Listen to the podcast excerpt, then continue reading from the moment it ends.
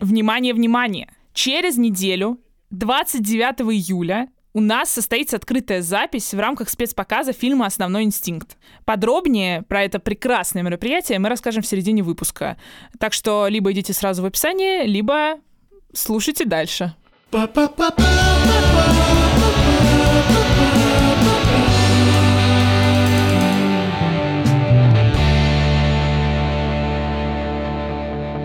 Всем привет, это подкаст «Хочу, не могу». Подкаст, в котором мы говорим о сексе, все, что с ним связано, всякие проблемки, отношения и прочая ерунда. Это не ерунда.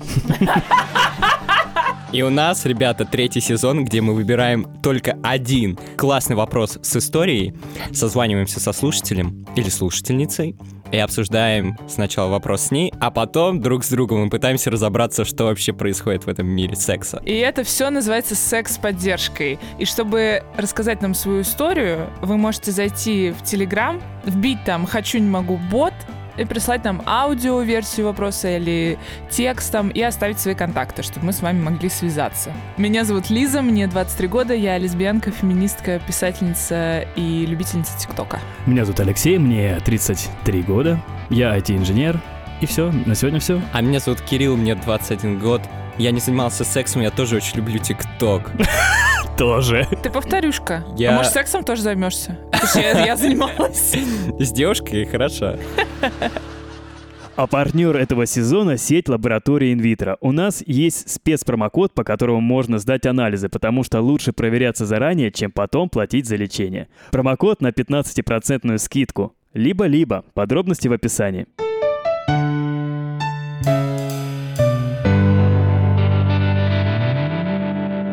Представьте, что вы муха. Ну. И вот женщина — это паучиха. Так, И у Мне нее есть нравится. паутина. И ты туда залетаешь, у меня тоже есть паутина. Ты хитрая муха, да?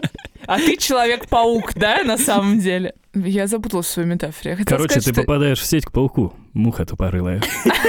Что будешь делать? Что сделать? И, но, но в паутине очень мягко. Кирилл, и ты валяешься в этой паутине, думаешь, блин, а вдруг у соседнего паука паутина помягче?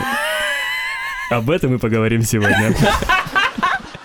Сегодня мы обсудим, что делать, если ты в счастливых отношениях. Но тебе кажется, что ты что-то упускаешь. Например, секс или другие плюшки. Или свою соседку Фрэкенбок. А мы тут, знаете, все, плюшками балуемся. Мне кажется, самая далекая ассоциация с плюшками. Ну, извините, друзья, кто-то курит, а кто-то смотрит мультики. Привет, привет. Привет. Привет, привет. А, меня зовут Марина. Мы знаем, что у тебя есть, ну, даже не проблема. История. А возможность? Расскажи, пожалуйста, что у тебя за возможность, которая является проблемой? Наверное, начну с того, что мне 21 год, у меня есть молодой человек, и ему 27. Мы вместе уже больше двух лет, и у нас все классно. Ну, у нас есть вот эта всякая помощь, поддержка, совместный досуг, смешные шутки, в общем, все супер. Это я не хвастаюсь, это я описываю контекст моей проблемы. Получается так, что мой молодой человек, он у меня первый. И, по сути, это мои первые отношения. Мне кажется, может быть, в какой-то мере странным, что как это так? Разве такое бывает? что с первого раза, и вполне вероятно, что это будет навсегда. Вот. И в то же время у меня есть ощущение, что я там что-то упускаю, то есть, что у меня нет, например, такого опыта, как у большинства моих друзей, знакомых, которые сидят в Тиндере, ходят на странные свидания, имеют какие-то Странные не- свидания, это смутные точно. переписки. Ты же слушаешь подкаст, у Кирилла, по-моему, прикольный опыт. Он бы хотел сразу навсегда, мне кажется. Он бы х- хотел встречаться с твоим ошибках. парнем.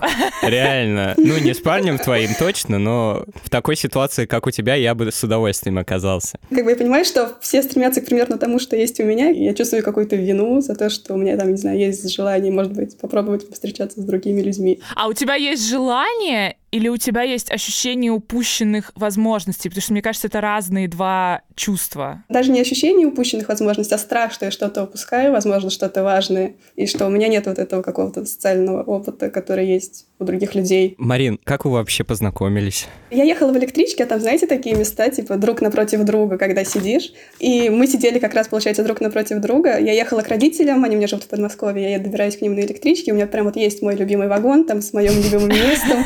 И он занял мое место, и мне пришлось сесть напротив, и я сидела, смотрела на него и думала, типа, вот ты занял мое место, как ты мог? Видимо, он решил, что я с ним заигрываю, потому что я на него долго смотрел. И поэтому он написал в телефоне, где-то в заметках, протянул мне экран, показал, что типа вот, мне кажется, мы с тобой как-то слишком долго друг на друга смотрим, может быть, поговорим. Запишу в заметку. Ну а что, по-моему, это мило, Лёш, что ты чморишь? Но это менее кринжово, чем это говорить словами, я согласен. И вы пошли на свидание? Да, мы поговорили, обменялись контактами, и, может быть, даже через пару дней уже встретились в Москве. Тут, на самом деле, была в начале еще такая, не знаю, вот лично моя такая предыстория нашего знакомства. Мне очень нравился в тот момент другой парень, и его звали Илья. У меня был какой-то супер план, что вот мы там встретимся, если я буду работать там на определенной работе. И, в принципе, как мы знали о существовании друг друга, но так конкретно не пересекались. И вот я, значит, устроилась на эту работу. И вот, наверное, месяца два-три я там работала. Вот, и каждый день практически, когда я туда ходила, я думала, вот, хочу познакомиться с Ильей, вот, хочу познакомиться с Ильей. И в итоге, не знаю, с тем парнем ничего не сложилось, и я решила, что, типа, ну, все, Илья, иди нафиг. Уволилась с работы, не знаю, заработала себе на отпуск. Что ж, есть побочные эффекты. Да. Потом вот, получается, был мой последний рабочий день, и вот я еду к родителям после этого, такая вся счастливая, что все закончилось. И вот потом выясняется, что этого парня, который вот сидел в электричке, его зовут Илья, и тогда решила, что типа, ну все, как бы мое желание исполнилось. Слушай, а ты сказала, что это твои первые такие отношения, в том числе и секс первый, да? То есть он у тебя. Ты пробовала с ним говорить на эту тему из-за разряда, что вот, мол, ты у меня первый, и вот обозначить свою тревогу? Или сыкотно немножко? Ну вот да, как-то я боюсь.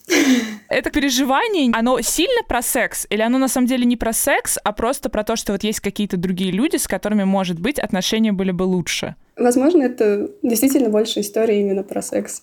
М, окей, хорошо. А ваш секс, он скучный или он тебя не устраивает? Или... или... Каким бы ты хотела его видеть? Меня все устраивает, и мне кажется, что у нас все классно. Но я же не знаю, как что может быть по-другому. Может быть, с другим человеком будет иначе. Еще класснее? Вдруг. Это прям какой-то секс-перфекционизм. Ну да, что в этом плохого? Все. Классно это как вообще? Я не понимаю. Что ты- такое классно? Ты, не классно не понимаешь, чувак. Типа, для меня классно просто секс. Да. Для тебя что Просто, такое классно? просто. Потереться хотел. Например, с кунилингусом или без? Молодец, Кирилл, Ну, респект! иногда да, иногда нет. Ну, то есть по четвергам. Хорошо. После дождичка. Ты себе заметки делаешь, да? В телефоне, чтобы потом показать где-нибудь в трамвае, да. Дел- делаю по Буду четвергам. делать по четвергам кунилингус. Давай пойдем на свидание. Вот, допустим, если ты реально упускаешь что-то очень крутое, что там действительно попробуешь с другими, там бабасы, ты такая, нифига себе, как круто. Как бы ты хотел это провернуть?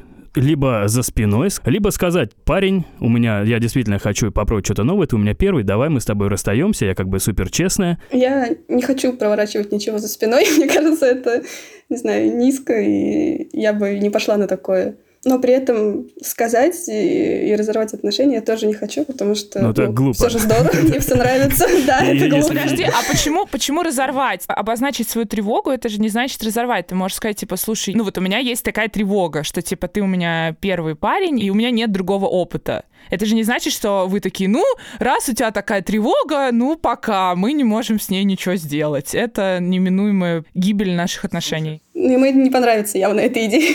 Я, возможно, задену его чувства, он потеряет уверенность в себе или испорчу человеку жизнь. Мне кажется, что я на самом деле никак не приму никаких действий, оставлю все как есть. Просто буду иногда думать, что вот, можно было бы, наверное, что-то еще попробовать, но это останется так в мыслях. Марин, спасибо тебе большое. Да, спасибо за историю, мы обязательно сейчас Вам будем спасибо. ругаться на эту да, тему. да, сто процентов. Сейчас, Сейчас мы, будем мы с тобой ругаться, будет ужас. срач. И не только на эту тему. Во- Вообще поругаемся все.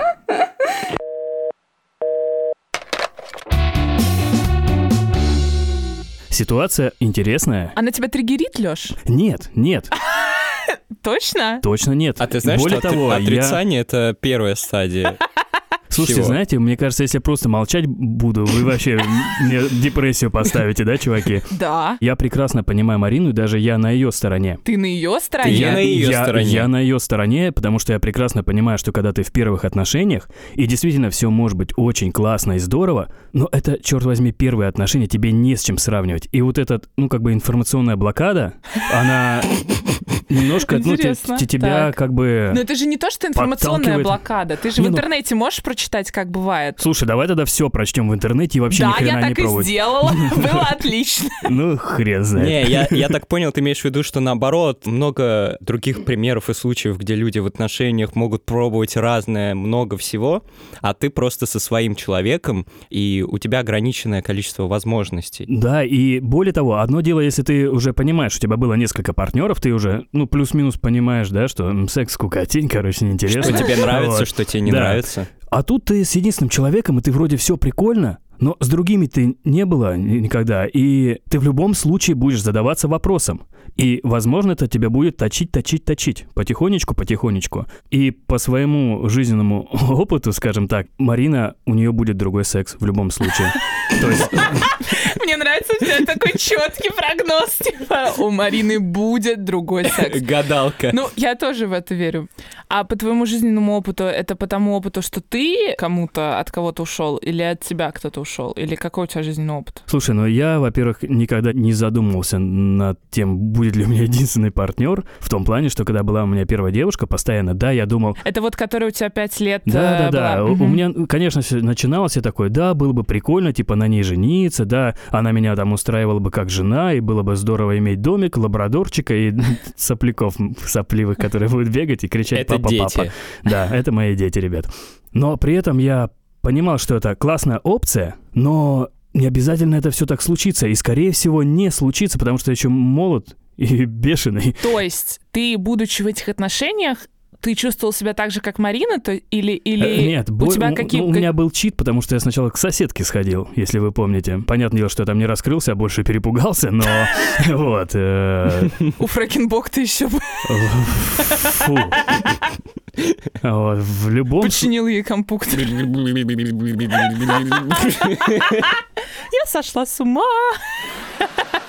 На чем остановились-то вообще? Как ты себя чувствовал? Да, я себя отлично чувствовал, но у меня никогда не было каких-то ограничений. То есть у меня не было такого, блин, а вдруг я что-то упускаю? Мне пофигу было. Меня все устраивало и в сексе с девушкой, и я такой думал, да, возможно, где-то есть что-то прям такое необыкновенное. И было, кстати. И было-было. Так, а с этого момента В поподробнее. смысле, потом, после Потом после этой а, девушки, да. после. Я думал, в моменте. А что было конкретно класснее? Что ты получил такого вне отношений? А, ты раскрылся или как? Скажем так, с этой девушкой было все круто, но я такой, блин, а я хочу попробовать глубокий минет. То есть я хочу Мгм. попробовать. И все. То есть хочу и хочу. Ну, То не, есть мо- и- не мог себе позволить это сделать в отношениях. Ну, да, там были какие-то трудности. Ну, и ты смог найти глубокий минет. э, Напороться в будущем, да. Так получилось, что после этих отношений я попробовал многие вещи. Понравилось вообще? Ну, ну, да. Прикол в том, что да, был секс гораздо круче, чем с девушкой, но сейчас с высоты, как бы оглядываясь назад, ты такой думаешь, а что приятнее, допустим, иметь менее раскрытый секс с девушкой, но при этом хорошие отношения, или чумовейший секс, но при этом отношения будут такими легкими и поверхностными. Мгм. И? Я не знаю. То есть ты не сделал свой выбор, Лёш, что тебе больше нравится? Наверное, сейчас я бы выбрал отношения. Вот ты сейчас, если найдешь отношения, Мгм. ты уже не будешь чувствовать вот этого, что, что ты что-то упускаешь? Или что это как бы неизбежная часть любых отношений? Слушай, знаешь, э- Это э, эмоция. Мне кажется, если вот так ставить вопрос, то это можно сравнить с листанием ленты. Ты листаешь такая, ну вот сейчас точно мем смешной найду и пойду спать, смотришь мем такая, блин, да не такой же он смешной, наверное, дальше лучше будет. И Чисто ты- я и тиктоки по ночам. Чисто я и порно по ночам. Я тоже ищу порнуху какую-нибудь классную, типа долго ищу, долго, долго. Э, уже спать хочется. да. Даже мы уже захотели, пока Мне кажется, знаешь, рассказываешь. черт с ним сексом, он несколько лет пытался подрочить нормально, знаешь, то есть такое тоже не получалось, выбирал. Соболезную. Ты листаешь ленту, и ты никогда не остановишься. Либо остановишься, когда тебе настолько уже это все надоест, и ты поймешь, а лучше бы я и не листал, а лег спать пораньше. По поводу отношений, именно возвращаясь к Марине, на месте девушки я бы, скорее всего, попробовал бы секс с разными партнерами, чтобы как раз-таки нагуляться, попробовать все, чтобы потом вот это мне мозги не трахало, что когда мне 30 лет, у меня двое детей, я с одним и тем же человеком, и я такая, Блин, а попробуй сейчас. Да день самое время, блин. И рушатся семьи, и другая ответственность. Сейчас, когда у вас все легко и круто, и все завязано на эмоции, да, можно кого-то расстроить, обязательно кто-то будет расстроен, скорее всего, либо все вообще обоюдно случится. Я бы попробовал, вот и все. Я с тобой согласен. Мне, кстати, мама говорила, лучше попробуй э, заняться сексом с разными девушками, прежде чем вступать в какие-нибудь серьезные отношения. Иначе, ну, как бы ты все равно уйдешь потому что тебя будет тянуть. А она перепробовала? Я не спрашивал, кстати, но у родителей была совершенно другая ситуация. А сколько они лет вместе? Ой, они больше 25 лет вместе, то есть вообще очень много. У них как раз была ситуация, когда они учились в техникуме в одном mm-hmm. и познакомились, ну там за мамой ухаживали, конечно, какие-то ухажеры, но она остановила свой выбор на папе, они начали встречаться, мутить и сыграли свадьбу уже, когда им было 18 лет. Нифига себе. То есть это был ее первый парень, или ты как бы не знаешь, что там по девственности? Ну, не совсем не, по девственности не знаю, к сожалению или к счастью. Э, к сожалению. К счастью. Реально сыграли свадьбу в 18 лет. Есть кассета, мы ее иногда пересматриваем. Ну, я не всегда пересматриваю. Потому что ты плачешь? Нет, потому что мне неуютно. В 18 лет я даже не знаю, что такое женщина. Какой же... Я не познал женщину. Конечно, у них были периоды, ну, типа, 25 лет в браке, можно свихнуться. И когда я был мелким, типа, были какие-то ссоры, конфликты, но я их плохо помню, потому что mm-hmm. я был в неосознанном возрасте. Но есть даже небольшая теория, что именно из-за этого я понес в детский сад э, нож.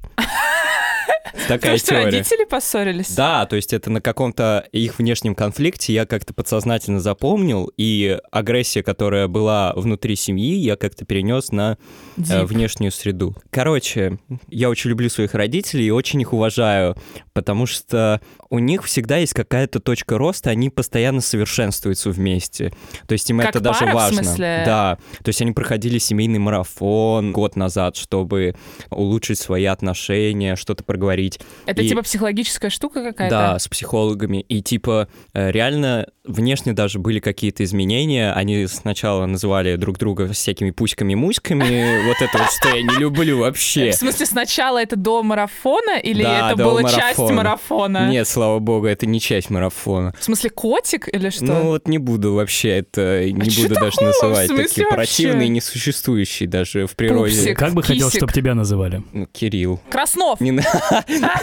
а сейчас они называют друг друга дорогой, дорогая. Совсем по-другому. Ты считаешь, это рост произошел? Слушай, ну с пуськи, какой-то там пуськи, да, дорогого. Это реальный рост. Это прям цена А дальше будет уважаемый. Им реально не скучно вместе. Они уходят каждый день гулять вместе по вечерам где-то в парке, по выходным ездят в парк Горького, отец катается на роликах, мама гуляет просто, может, одна гулять, может... Не одна! Не знаю, но было бы прикольно, так интересно, мама ну гуляет одна. Реально, им интересно друг с другом. Мама гуляет. Одна папа на роликах рядом круги наматывает. А, Не, ну нормально, quality круто, у всех, Лёш, понимаешь? да, И я понимаю. И типа они приходят э, домой, целуются, и я такой, фи, ну как вы можете не надоесть друг другу? Уже знаете, у всех десны пересчитали, короче, все. Типа, Их две, это недолго. Как это возможно? Вам что, никогда не хотелось что-нибудь, какого-нибудь разнообразия? Ну, им все окей, им вообще все устраивает, типа даже ничего не хочется другу. Ну это сейчас. А ты спрашивал у них, типа, что были ли у вас э, периоды, когда вы там, ну, были близки к тому, чтобы, не знаю, развестись, или Ну, вы вот хотели только- открыть отношения, или еще вот только что-то? в детстве, я и говорю, э, когда я был мелким, ну, то есть, когда они только начинали первые шаги в браке делать, то есть Ещё и это самое сложное. Тем Ну более да. я какался постоянно в детстве, вот, и писался, это просто... Ну, это самое Я тяжелое, я, очень думаю, было, конечно, ребёнком. да. А тебе тяжело, что у тебя перед глазами такой образец Для бы, подражания. ну да. Мне кажется, у всех пар в отношениях есть всегда какие-то падения, взлеты и так далее. И важно, кто как к этому относится и какие выходы и решения находит. Вот. И моим родителям большой респект, потому что они понимали, какая есть ответственность, есть я. Я знаю много своих друзей, у которых э, там мама и двое-трое детей, а отец хер знает где. Или у него другая семья, вот, и очень сложно оставаться вообще друзьями, и дети из-за этого, то есть мои друзья как-то, ну, этим травмированы. У меня другая ситуация, этим я не травмирован, но я знаю, что реально мне хочется соответствовать даже на подсознательном уровне такому примеру, мне хочется найти родственную душу, с которой я бы долго и счастливо жил, и типа от этого очень сложно отказаться, то есть я с психологом это прорабатываю, но я понимаю, что типа я не хочу тупо секса, очевидно, иначе я бы им занялся уже Ну давно. Ну-ну-ну-ну. Не, ну мне кажется, это Столько так. у меня было шансов, Лех. Я все просрал просто. Вот это я верю. Реально, мне хочется именно секса внутри каких-то отношений. Это можно понять, глядя на мою семью. Вот ты говоришь, что ты хочешь найти такого как бы человека, с которым ты сможешь долго быть вместе, такого идеального. А я, ну, вообще читала разные книжки. э, Ну, вот. Это Точка, точка, Про. Карлсона, да, Лиз? Про Карлсона, да. Ну, есть еще, знаете, вот это вот Эрих Фром, там «Бегство от, свободы», любви. «Искусство любви». Есть еще такая классная книжка, называется «Тирания выбора». Еще я послушала всякие там подкасты про выбор, про любовь, про дейтинг. И, в общем, что я вывела из этой всей информации, что для западной цивилизации а, очень важна свобода. И мы связываем свободу с выбором. То есть, как бы нам кажется, чем больше выбора, тем больше свободы. И нам кажется, типа, супер, как бы я больше не живу в деревне, где мне надо выбирать из пяти девушек моего возраста. Я живу в огромной Москве, где девушек моего возраста или около, как бы просто, не знаю, 10 тысяч. И это кайф. Но на самом деле это не кайф, потому что ты ходишь на свидание, и ты складываешь некий идеальный образ своего человека из лучших черт всех этих людей. Типа ты сходил на три свидания, и ты такой, вот первая девушка была самой красивой, она мне больше всего понравилась по внешности, а вторая была самой смешной и, например, интересной, а третья задавала мне классные вопросы, и вообще с ней было, типа, уютно, как-то телесно, прикольно. Ну, короче, если их троих разрезать и да, совместить... да, то будет, типа, отлично. Это будет по отличный, отдельности они не отличный очень. фильм-слэшер. Отличный, отличный фильм слэшер, либо идеальный вот какой-то человек, но его не существует. И я просто на себе это тоже испытала, когда сидела Дом, в который Тиндере. построил Кирилл. Типа, ну, мне кажется, что это штука, которая мешает. И меш- Ну, и я вот сейчас, да, в длительных довольно отношениях.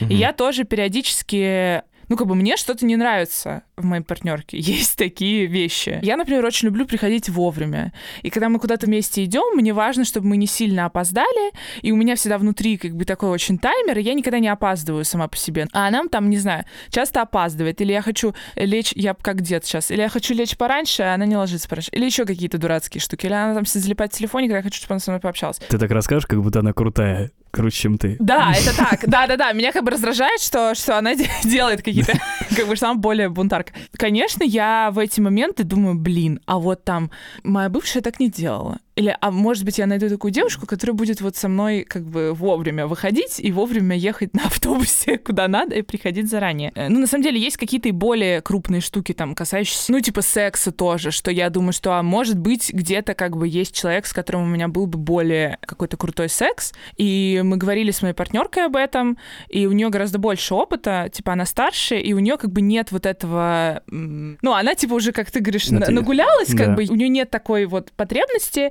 и она сама же боится, что у меня есть эта потребность, что я типа уйду и скажу, слушай, все, короче, мне нужно пойти куда-то гулять. Но я понимаю, что для меня настолько перевешивают все отношенческие плюсы, того, что там мне супер комфортно, меня супер поддерживают, я могу доверяться этому человеку и так далее, что, например, там секс, он, ну, не так для меня важен. И я часто думаю о том, что вот мне нравится концепция, знаешь, э, когда я выбираю своего человека каждый день, что типа встаешь и думаешь, да, в Москве есть еще, ну, не миллион лесбиянок, ну, не знаю, сколько в Москве есть лесбиянок, которые мне подойдут, типа, Ну, 400 тысяч, 96. Спасибо. Шесть, А, мне вот кажется. именно столько, и типа они где-то есть, и возможно, возможно, даже есть где-то человек, который мне бы также подошел в, ну, чисто бытовом смысле отношений, но еще был бы и какой-то более крутой секс и так далее.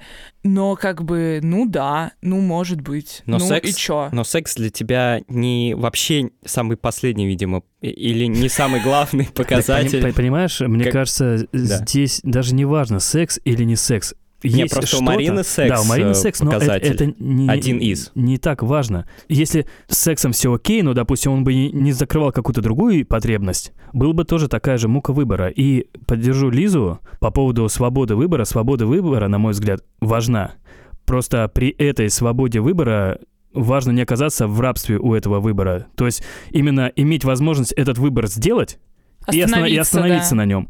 Вместо того, чтобы, скажем так, перебирать бесконечно и в итоге этот выбор не мочь сделать, потому что запутаться в этой свободе. Даже Да, да, и- да. с точки зрения геймдизайна, если давать большой выбор игроку, кто-то говорит, я вот хочу бегать туда, чтобы и школа была моя, там, и, дом видно было из окна.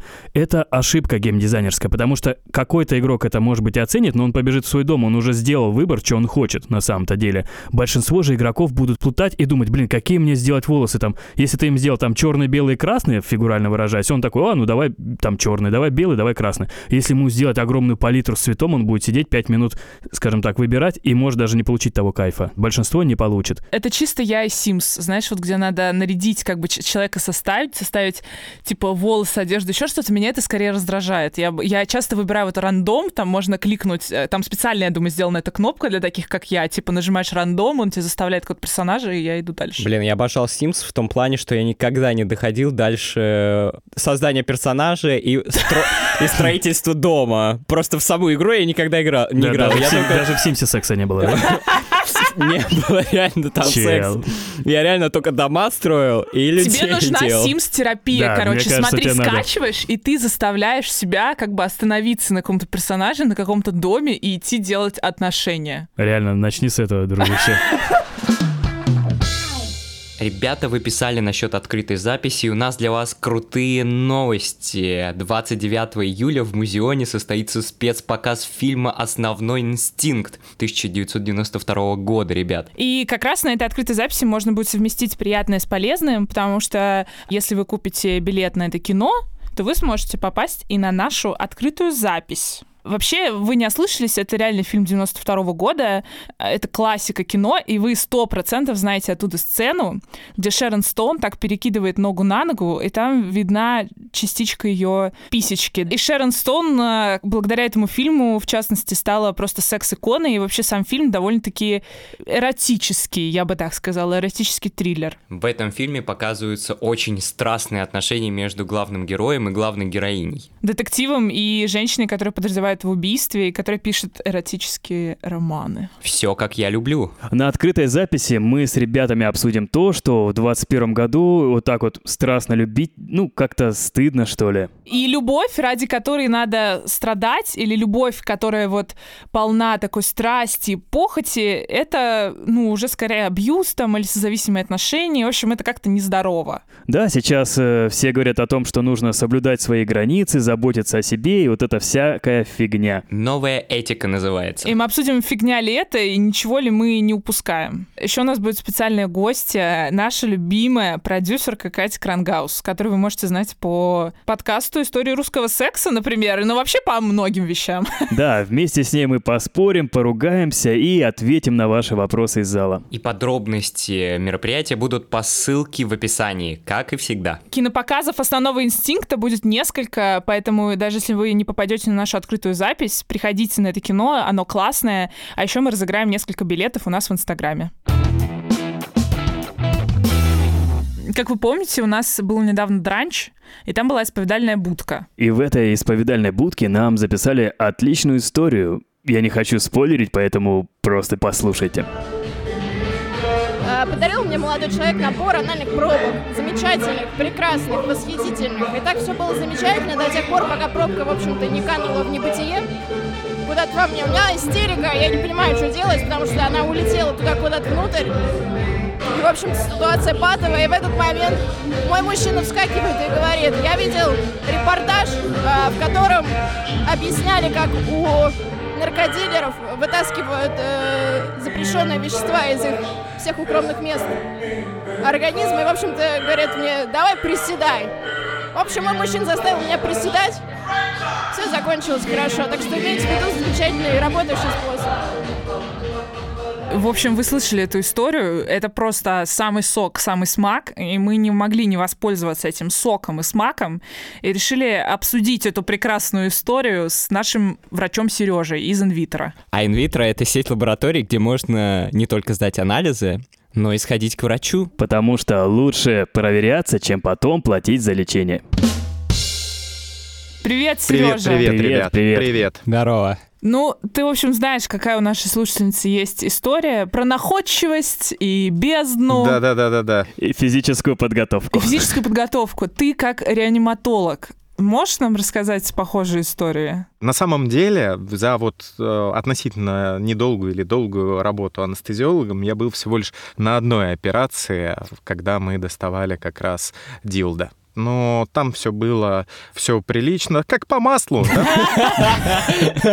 Как вошло, так и вышло. Да, моя подруга, хирург, она рассказывала про молодого человека, у которого остался дезодорант. И самое главное, что эпизодически, когда он менял позу, пока вот он там на кушетке лежал, он пшикал.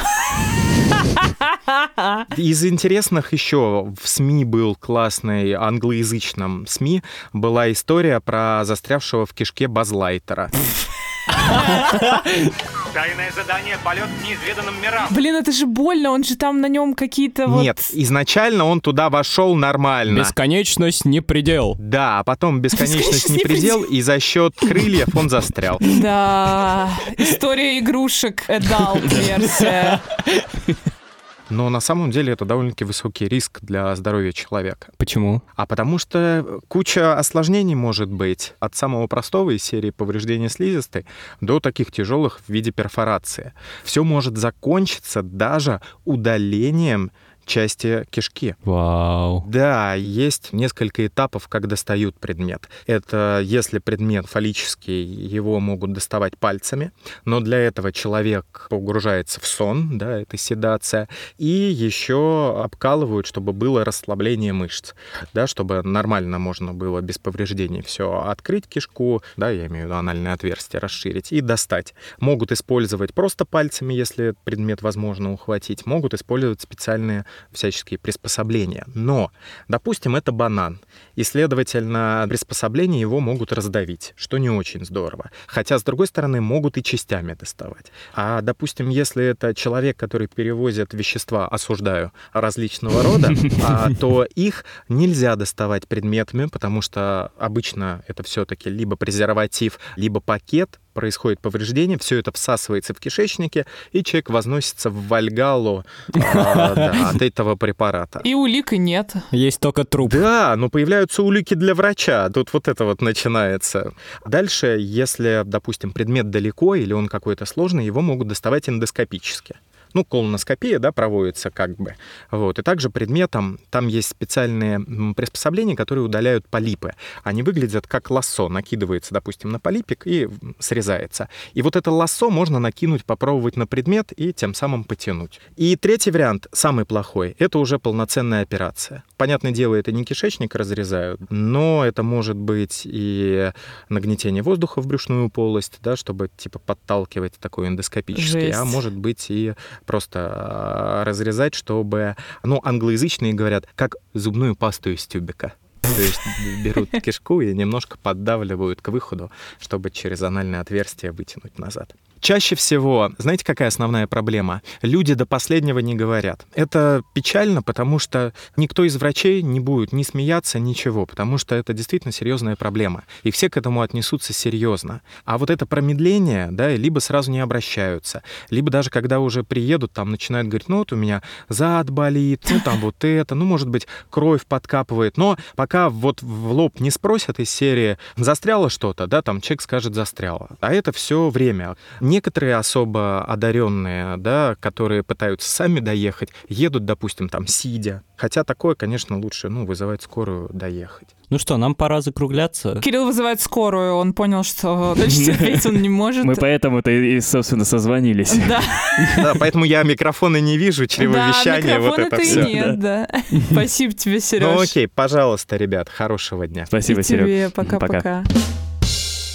Если вас тоже что-то беспокоит, как беспокоило героев истории Сережи, то можете сходить в инвитро. У нас на этот случай есть промокод. на 15% скидки. Звучит он так. Либо-либо. Все подробности по ссылке в описании. До разговора с Сережей мы обсуждали выбор.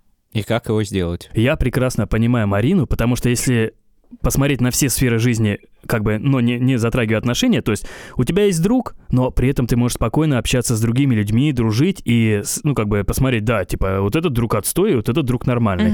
Там даже у тебя есть работа, ты работаешь, вроде все прикольно, но что-то, может, коллектив где-то получше, может, где-то задачи поинтереснее, потворческие, там как еще что-то такое. И нормальная ситуация, когда ты, допустим, находишь новую работу и уходишь со старой, это норм. Нормальная ситуация, когда ты с друзьями там перестаешь общаться, общаешься с другими, и это очень часто происходит даже без какой-то там излишней драмы. Ну да. В отношениях не получится, знаешь, д- даже если взять пример с работой, мало кто такой, так, меня работа это не устраивает, ухожу с нее и ищу новую. Обычно ты уже нашел что-то себе и как бы не уходишь в пустоту. Да, это правда. И в отношениях вот есть очень большой вот этот страх уйти в пустоту. Мало кто способен на него, хотя это честный шаг, действительно сказать чел там или там подруга, что-то меня не устраивает, я сейчас хочу побыть один, либо поискать что-то новое. И расстаешься. Это больно. Это больно, но это честно и вызывает уважение. Потом вы, возможно, после того, как вот эта вся боль уляжется, вы будете общаться хорошо, как друзья.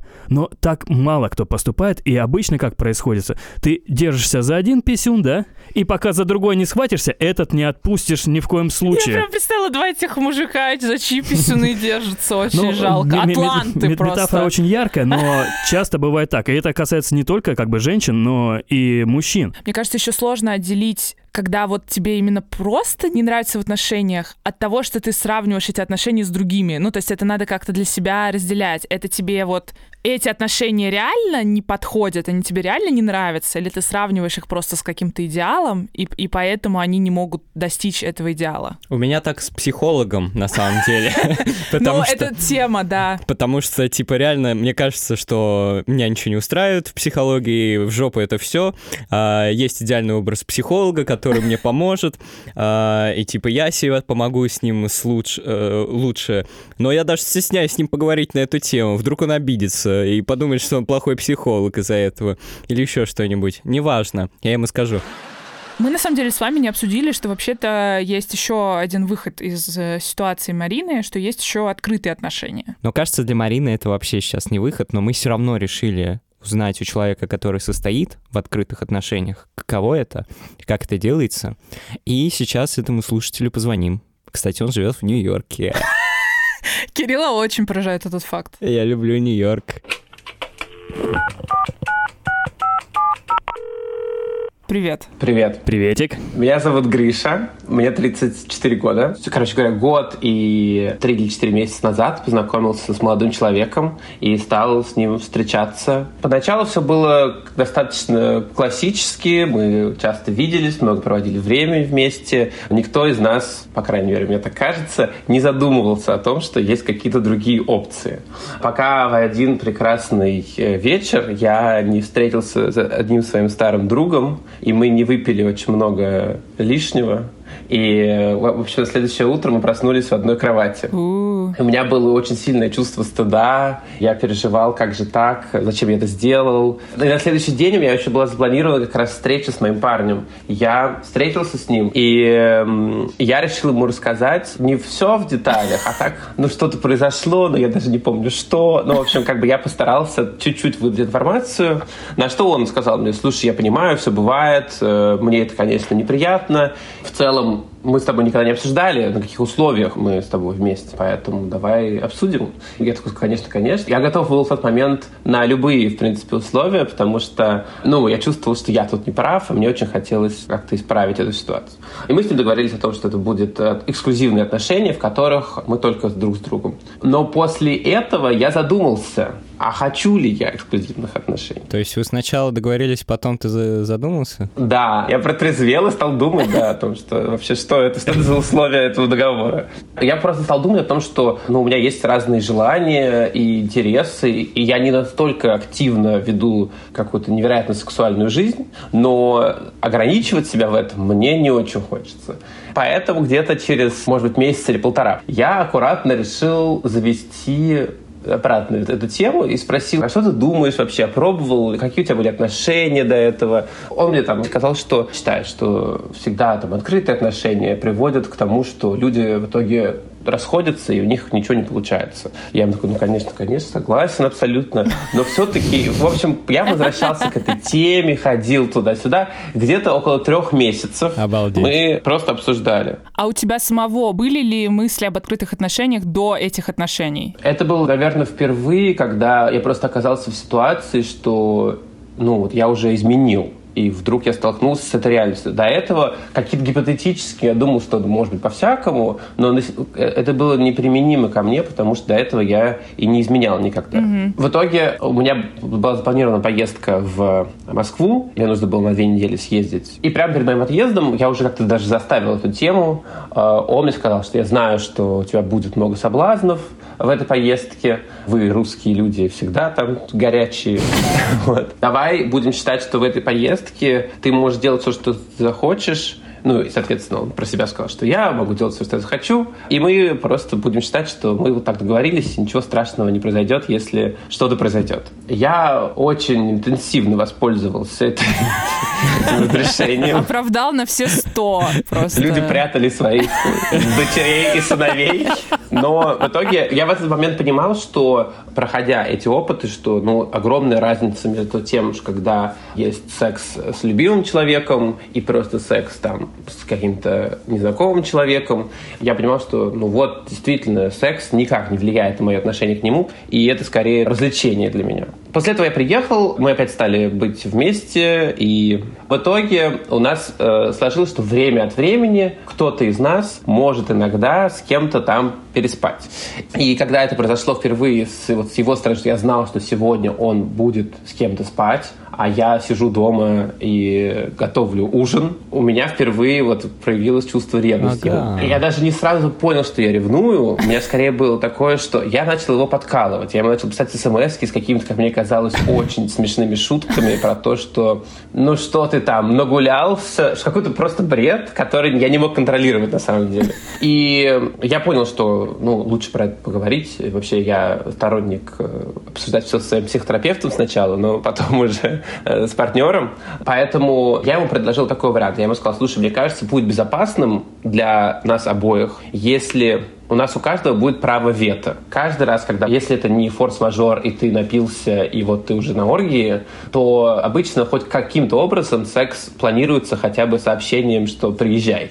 И в этот момент э, мы друг другу можем сказать, слушай, я сейчас собираюсь поехать на свидание или на какой-то секс, как ты себя чувствуешь, нормально ли тебе это? Это невероятно круто стало работать, потому что зная, что у тебя есть право сказать, слушай, сейчас на самом деле не лучший момент, я не хотел бы, чтобы ты поехал куда-то, просто зная, что эта возможность есть, абсолютно убирается ощущение вот этой тревоги и ревности. А пользовались ли вы этим правом вето? Я вот недавно впервые воспользовался. А мы до этого ни разу не пользовались. Вот буквально месяц назад сказал, что есть человек, который меня ужасно бесит. Я не хочу, чтобы у них был секс. Потому что этот человек один раз мне отказал в сексе, и меня ужасно выбесил. И он мне сказал, что это не проблема. Есть куча других людей. Это просто один из тех, с кем могут переспать. Тут конечно, это все тонкий лед. Понятно, что могут быть разные ситуации. У меня есть мои очень близкие друзья. Это гетеро-пара, которая, практикуя открытые отношения, разошлась через полтора года.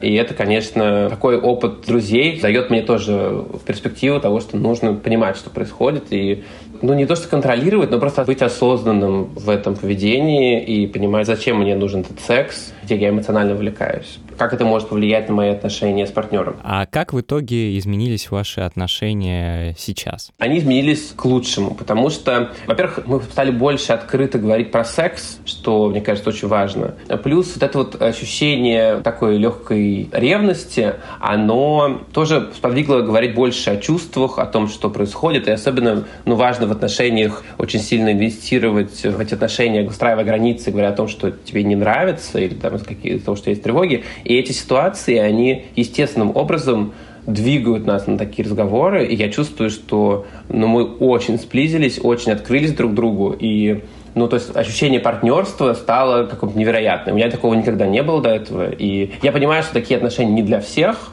но конкретно в моем случае я чувствую, что сейчас они классно работают. Мне кажется, тут вопрос в том, что если есть в отношениях психотерапевт, то... Кто-то третий, ага. То все, да, преодолеваем. Либо бог, либо психотерапевт, как бы. Тут два выбора. Главное не спать психотерапевтом. Да, все так. Спасибо тебе большое. Рад был вас видеть и слышать.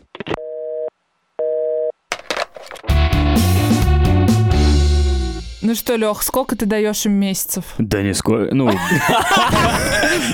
Понимаешь, э, я не совсем как бы разобрался вот в этой всей фигне с открытыми отношениями, потому что люди бывают двух типов как будто для меня. Вот все истории, которые я слышал, либо это очень осознанные люди, которые, допустим, занимаются с психотерапевтом, понимают, зачем им эти открытые Мгм. отношения, не залипают на партнеров. А есть люди, которые, ну, просто идут на поводу как раз-таки у эмоций, что им хочется какого-то кайфа, веселья и прочего. Они такие, а давай откроем отношения, потому что я просто хочу погулять, повеселиться, покайфовать с новыми людьми и прочее. Скажем так, вот эта эмоциональная зависимость, она их утягивает туда, и хрен знает, чем это все заканчивается. Обычно это заканчивается плохо. Так что очень тонкая ситуация. Но мне кажется, что Тонкий они из лёд. первого типа. Не знаю, звучит классно. Этот парень, да, он, он явно, во-первых, он сам сказал про осознанность, когда мы с ним разговаривали. Во-вторых, он занимается психотерапевтом. Мне кажется, это вносит свои какие-то коррективы. Так что вполне вероятно, что все у него будет круто, и я буду рад только, если так будет получаться.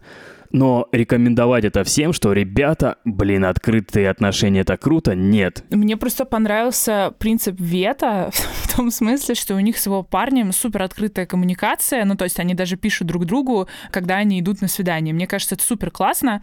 А в истории Марины, ну, противоположная ситуация, которая меня, например, смущает, что Марина не может поговорить со своим парнем на тему своих переживаний вот э, по поводу их секса. Мгм. И что вообще как будто бы, ну, мне показалось, может быть, это не так на самом деле, у них не очень выстроена коммуникация, и для меня это уже звонок, скорее, что как бы, наверное, отношения в целом сами по себе не устраивают. Ну, для меня, потому что я могу в отношениях сказать, ну, как бы это не должно быть так, что типа, слушай, вот э, ты как-то меня плохо удовлетворяешь, ну, вот, может, я на других пойду посмотрю, а скорее типа, слушай, ну, вот я иногда там, вот ты более опытный, расскажи, а как бы как эм, ты в своих отношениях, ну, как бы, что у тебя по сексу, как ты вообще, вот я переживаю, что э, у меня не было других партнеров, как тебе кажется, наш секс ок, или вот я бы, может быть, хотела попробовать вот это, или, ну, просто сказать о своих переживаниях. Мне кажется, что это абсолютно нормальная штука. Это очень сильный шаг, это очень честный шаг, это достойнейший шаг.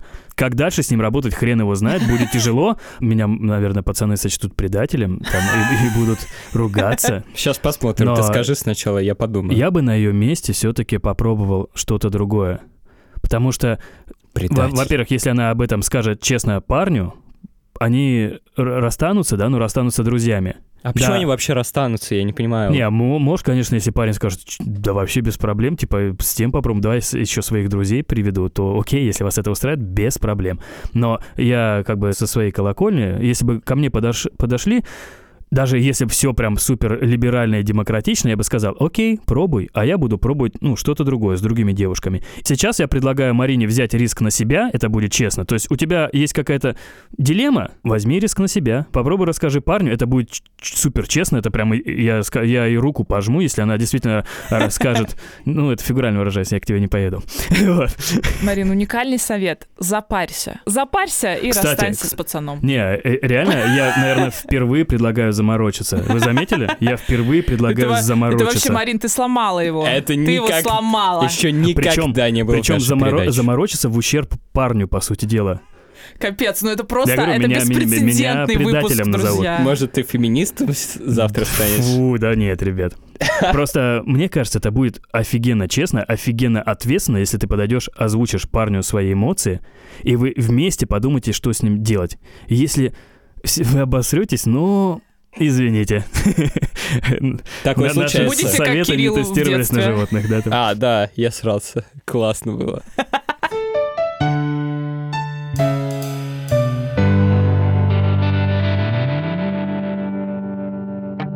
Друзья, если вы хотите сломать Леху окончательно, знаете, ломай меня, ломай стекло. Полностью, как да, там ломай этот мем? меня ломай меня полностью. полностью. спасибо. Пишите нам свои истории в бот «Хочу, не могу» бот, оставляйте свои контакты, и мы вам напишем. Перезвоним. Ставьте нам оценки в Apple подкастах, пожалуйста. Значит, что надо сделать? Заходите на страничку нашего подкаста, так чуть-чуть вниз пальчиком скроллите, там будут отзывы, дальше вы нажимаете на 5 звезд, 5 звезд, и дальше внизу только будет написать отзыв. Вы туда заходите, пишите в Подкаст теме класс. Лиза да. кайф, и, значит, в содержании пишите Леша и Кирилл тоже кайф.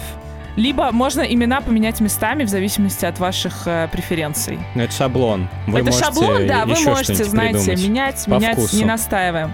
И нажать «Отправить». И дальше вам пришлется автоматически любовь от нас. А еще у нас есть соцсети, у нас есть Инстаграм, хочу, точка, не, Точка. Да, Могу. могу. У нас есть Телеграм, хочу, не могу. А еще у нас есть ТикТок, хочу, точка, не, точка, могу. Всем попыт, друзья. С вами были Лиза. Simple Dimple. С вами был попыт, Simple Dimple и Сквиш. И Кирилл Сквиш. и Леха.